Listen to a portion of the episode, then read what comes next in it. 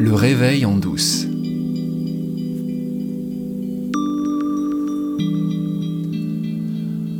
Pour ce dernier épisode de la saison 1 du réveil en douce, parce qu'on va prendre un peu de vacances quand même, et j'aurai le plaisir de vous retrouver euh, assez vite.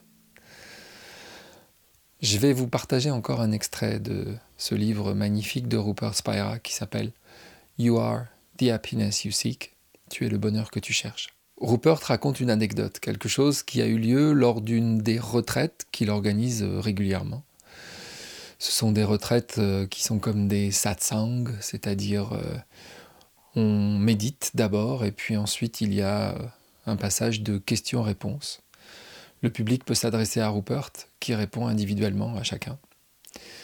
Et cette anecdote concerne un, un membre de l'assistance, un jeune homme qu'il avait remarqué euh, parce qu'il trouvait euh, depuis le début de la retraite que ce jeune homme avait un visage très fermé, qu'il avait l'air de porter sur lui une grande quantité de souffrance. Et à un moment, ce jeune homme euh, décide de prendre la parole, il demande le micro, il s'adresse à Rupert et il lui dit Je ne crois pas ce que tu racontes, je ne suis pas la joie, la paix. Parce que si j'étais la paix et la joie, Comment expliquer que je souffre à ce point? Et Rupert lui répond C'est sans doute parce que tu t'identifies au contenu de ton expérience et que tu n'as pas accès à ton être profond. Et le jeune homme se défend et il dit euh, Mon expérience est tellement intense, je ne vois pas du tout comment je pourrais arriver à me désidentifier de cette expérience Où est-ce qu'il est, mon être? Alors, Rupert commence à lui poser une série de questions. D'abord, il lui dit euh, Parle-nous de toi. La première chose que le garçon répond, c'est Lorsque je suis arrivé à cette retraite, je et immédiatement Rupert le coupe. Il lui dit non, ça, c'est un souvenir. Ce qui m'intéresse, c'est que tu me parles de toi. Et là, le garçon répond, j'ai l'impression que je suis né pour souffrir. Et tout de suite, Rupert l'arrête à nouveau et lui dit, je ne te demande pas une impression, un sentiment, je te demande, parle-moi de toi. Parle-moi de celui qui ressent cette émotion, celui qui a ce sentiment. Tes sentiments, ils apparaissent, ils surgissent en toi, et puis ils évoluent, et puis parfois ils disparaissent complètement, et puis ils reviennent. Moi, ce qui m'intéresse, c'est de savoir qui vit ces émotions, qui ressent ces sentiments. Alors le jeune homme reprend et il lui dit je pense que, et aussitôt Rupert l'arrête. Non. Tu vas me parler de tes pensées, je veux que tu me parles de celui qui pense. Qui est-ce? Et là, le jeune homme commence je, et il s'arrête. Il y a un silence. Et Rupert, tout bas, dit Parfait. Mais il reprend la parole tout de suite parce qu'il a l'impression que le jeune homme est déjà en train de penser. Et il lui dit, tu peux nous en dire plus?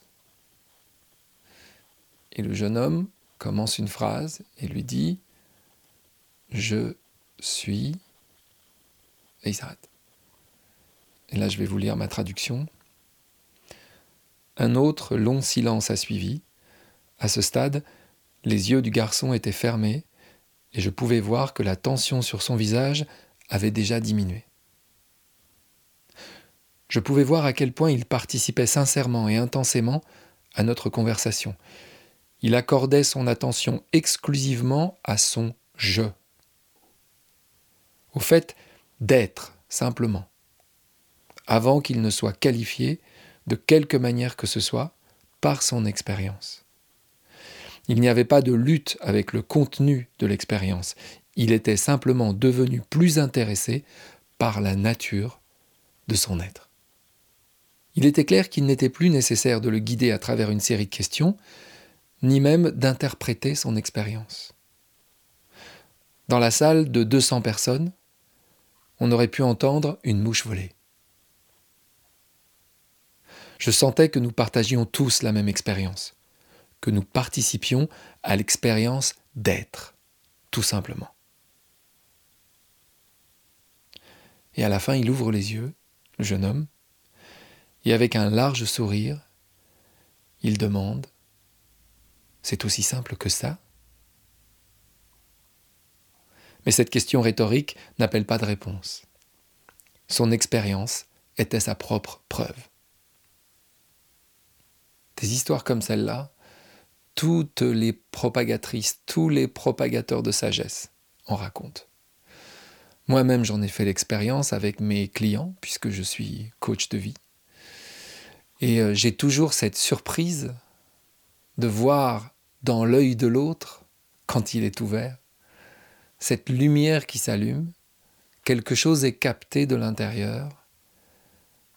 L'autre, en face de moi, découvre son être profond. Je.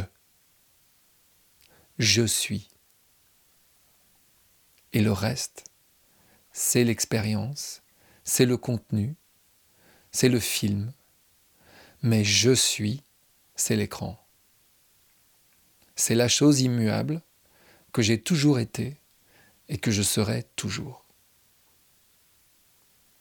De mon côté, je continue de chercher des propagateurs et des propagatrices de sagesse qui, comme moi, partagent cette compréhension.